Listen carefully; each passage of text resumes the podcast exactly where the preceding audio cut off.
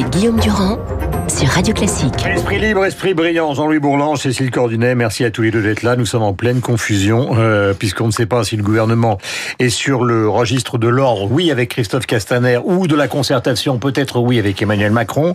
Est-ce que ceux qui sont dans la rue, qui n'ont pas de leader, sont dans le domaine du poujadisme ou au contraire, sont des gens de gauche, puisqu'il s'agirait plutôt des régions de gauche qui sont touchées par les gilets jaunes.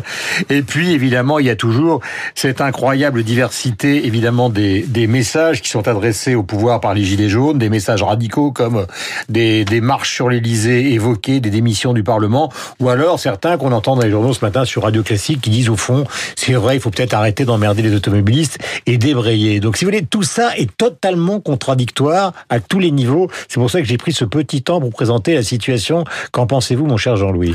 Non, mais d'abord, je crois qu'il n'y a pas d'opposition entre l'ordre et le dialogue. Ça, c'est l'ordre, c'est une condition. Le dialogue, c'est sur le fond. Je crois que Castaner est tout à fait dans son rôle de signaler des dangers qui sont très particuliers. On a quand même affaire à un mouvement inorganisé, mêlant absolument le meilleur et le pire, la violence et l'ouverture de dialogue, très difficile à prévoir, très difficile à contrôler. Les forces de l'ordre, tout le monde le reconnaît, samedi, ont été exemplaires dans leur souci de désamorcer les choses, mais on est en face de très très graves risques qui sont généralement d'ailleurs des risques de confrontation entre des manifestants et des gens qui veulent circuler, continuer de circuler. Absolument. Donc c'est une situation très difficile et je crois que le ministre de l'Intérieur est dans son rôle. Maintenant, le dialogue. Alors le dialogue, je crois que Emmanuel Macron, évidemment, a raison de dire qu'il faut causer, comme disait Bonaparte, avec les Vendéens, il va falloir causer. Bon, eh bien...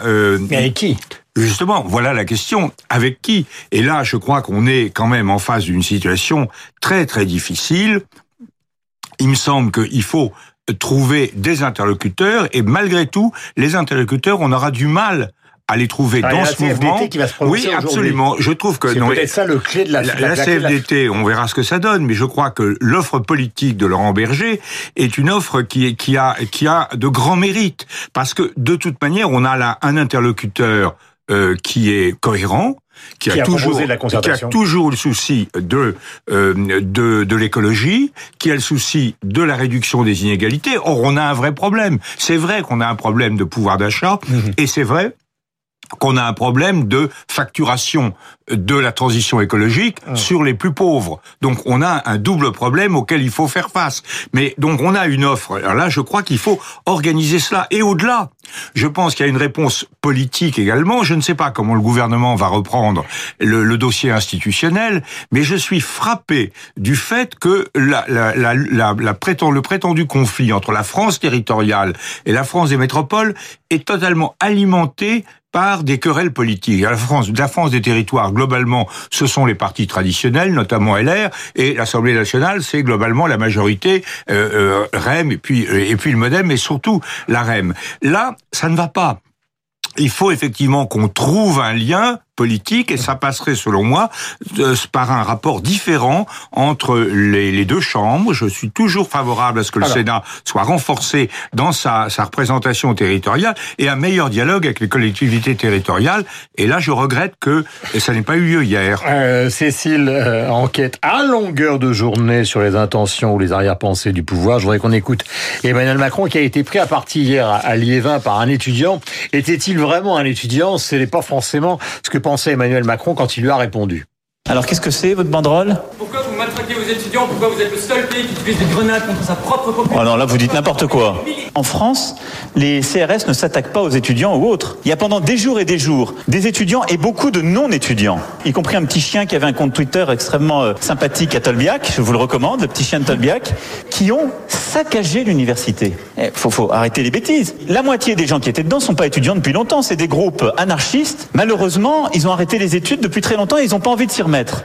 Voilà l'ambiguïté du mouvement souligné par Emmanuel Macron. Ça, il s'agissait du mouvement étudiant, mais le mot anarchie a été aussi prononcé par Christophe Castaner, c'est-à-dire qu'il revient sur l'ambiguïté de tout ce qui se passe actuellement. Mouvement social, c'est une certitude, mais pousser au désordre, c'est aussi une certitude. Alors, quel est, d'après vous, Cécile, vous qui savez quand même beaucoup de choses, ce que peut faire ou va faire le gouvernement dans la perspective de ce qui pourrait, parce que là aussi c'est encore au conditionnel, se passer samedi ? Alors effectivement, il y a les deux aspects, dialogue et fermeté. muter. Et c'est vrai que là, on sent que le mouvement est en train de muter cette semaine. Et ceux qui restent, ce sont les plus extrémistes, si vous voulez. Et c'est vrai qu'il y a des notes du ministère de l'Intérieur qui dit que c'est noyauté en partie par la gauche extrême ou la droite extrême. Et en fait, c'est aussi une chance en termes de stratégie pour le gouvernement d'avoir enfin quelque chose de désagréable à dire un peu sur les gilets jaunes. Parce que ce qui était très compliqué jusqu'à présent, c'est que le soutien de la population était énorme sur le mouvement et qu'en plus, il y avait un présupposé de déconnexion du pouvoir, donc il pouvait pas faire comme s'il n'écoutait pas. Là, il peut rentrer, si vous voulez, dans un jeu plus classique qu'il y avait avant avec les leaders syndicaux, qui est, certes, on tend la main, mais en même temps, on dit attention, il y a des dérives, il y a du désordre et il y a des risques. Et donc, le gouvernement est dans cette, ce pesé-là.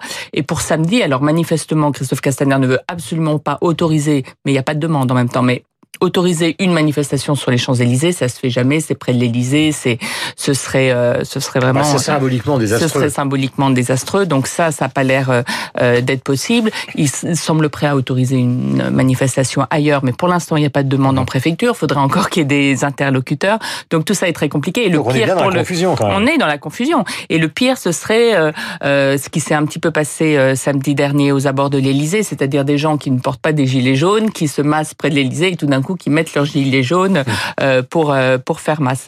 Donc voilà, on est dans cet entre-deux. Donc je pense que la volonté de dialogue, notamment sur tout ce qui est environnement, parce qu'il y a vraiment une suspicion sur la sincérité du gouvernement sur ces questions.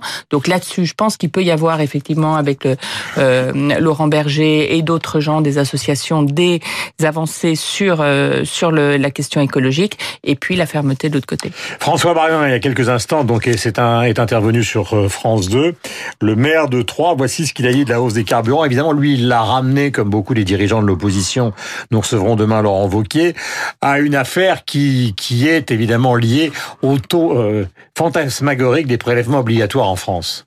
Ce pouvoir n'est pas le seul responsable du très haut niveau de prélèvements obligatoires. Nous y avons tous pris notre part, gouvernement de gauche et de droite. Maintenant, les mesures qui ont été prises sur la CSG, sur le gaz, sur l'électricité et évidemment sur le carburant, fait que la France a dépassé les 1050 milliards de prélèvements obligatoires, tout additionné, taxes, impôts, charges sociales. Il faut certainement un geste. Ensuite, c'est au gouvernement et au président de la République qu'il appartient de définir la meilleure méthode.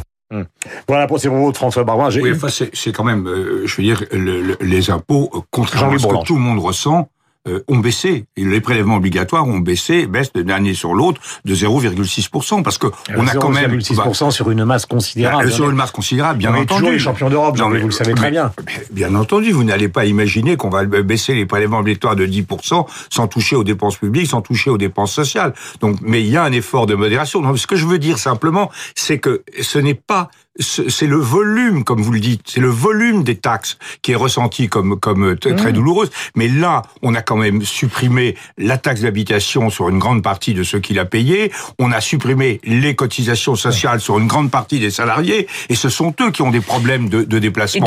Donc, simplement, je veux dire que moi, je suis, depuis toujours, je crois que c'est l'un des grands chantiers du quinquennat, c'est de remettre à plat toute la fiscalité, notamment la fiscalité locale. Je crois qu'il faut ouvrir ce chantier, mais c'est pas en tapant sur l'augmentation du gazole, alors que il est maintenant absolument admis que les particules sont un facteur extrêmement déterminant du cancer. D'ailleurs, regardez les élus franciliens de toute tendance. Ils arrêtent la voiture, ils arrêtent les vieux diesels de 2001. Pourquoi ? C'est encore plus brutal, ça. Vous ne pouvez plus circuler du tout si vous avez une voiture de cet ordre. Je vous interromps, Jean-Louis, sur ce point-là, parce que effectivement, l'un des soutiens, tout à l'heure, on parlait d'un phénomène absolument phénoménal, les audiences télévisées. Vous direz que ça n'a aucun rapport. Mais ça veut dire quoi ? Quand vous avez une chaîne d'information comme BFM TV qui fait en gros 2,5, et qui font dans la journée 2,8. Alors, soit c'est parce que les gens regardent ça, parce qu'ils se disent, tiens, on va assister à la chute du pouvoir en direct, soit c'est parce qu'il y a une sorte d'inconscient qui fait que tout le monde soutient les gilets jaunes au nom, justement, de la fiscalité française qui est insupportable pour les Français. Alors, ils se sentent tous un petit peu gilets jaunes, oui, même si ça n'a aucun rapport bien avec sûr, le diesel.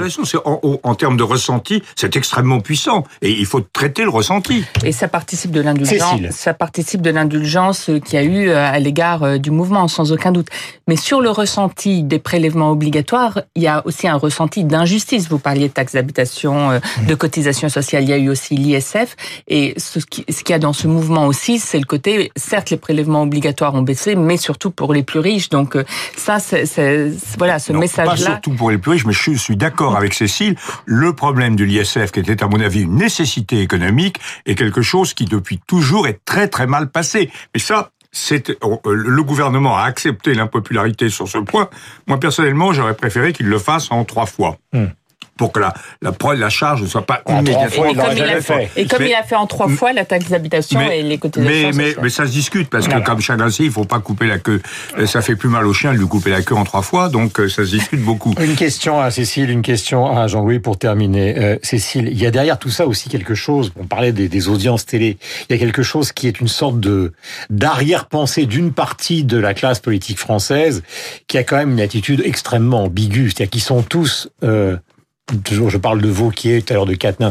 Ils disent, on est tous dans les manifestations, Marine Le Pen, mais ils sont pas à la tête des manifestations. Donc, en fait, on sent bien qu'au fond, ce qu'ils veulent, c'est se payer Macron en poussant en avant des gens qui portent des gilets jaunes. Ben oui, des gilets jaunes, des gens inconnus, sont en train de réussir ce qu'ils n'ont pas réussi à faire eux, pendant 1 an et demi, de mobiliser la rue, ou pour la droite, d'être un vrai opposant. Donc, évidemment qu'ils essayent d'être récupérés, mais là... Ça aussi, c'est dangereux. Oui, bien sûr, parce que le mouvement des Gilets jaunes, c'est aussi un mouvement anti-politique, anti-tout responsable politique. Donc on voit bien que chacun essaye de le récupérer avec plus ou moins de subtilité. Oui, c'est bien pire encore, parce que quand on regarde les sondages, je crois que c'est un sondage des labs, on voit qu'en 1 an, toutes les formations politiques ont reculé dans l'opinion. Bien sûr, les formations 25, au pouvoir, bien sûr LR et les socialistes qui sont en déconfiture, mais même la France insoumise, même le Rassemblement national. Et vous allez voir qu'à travers ce mouvement va être assez rapidement discrédité,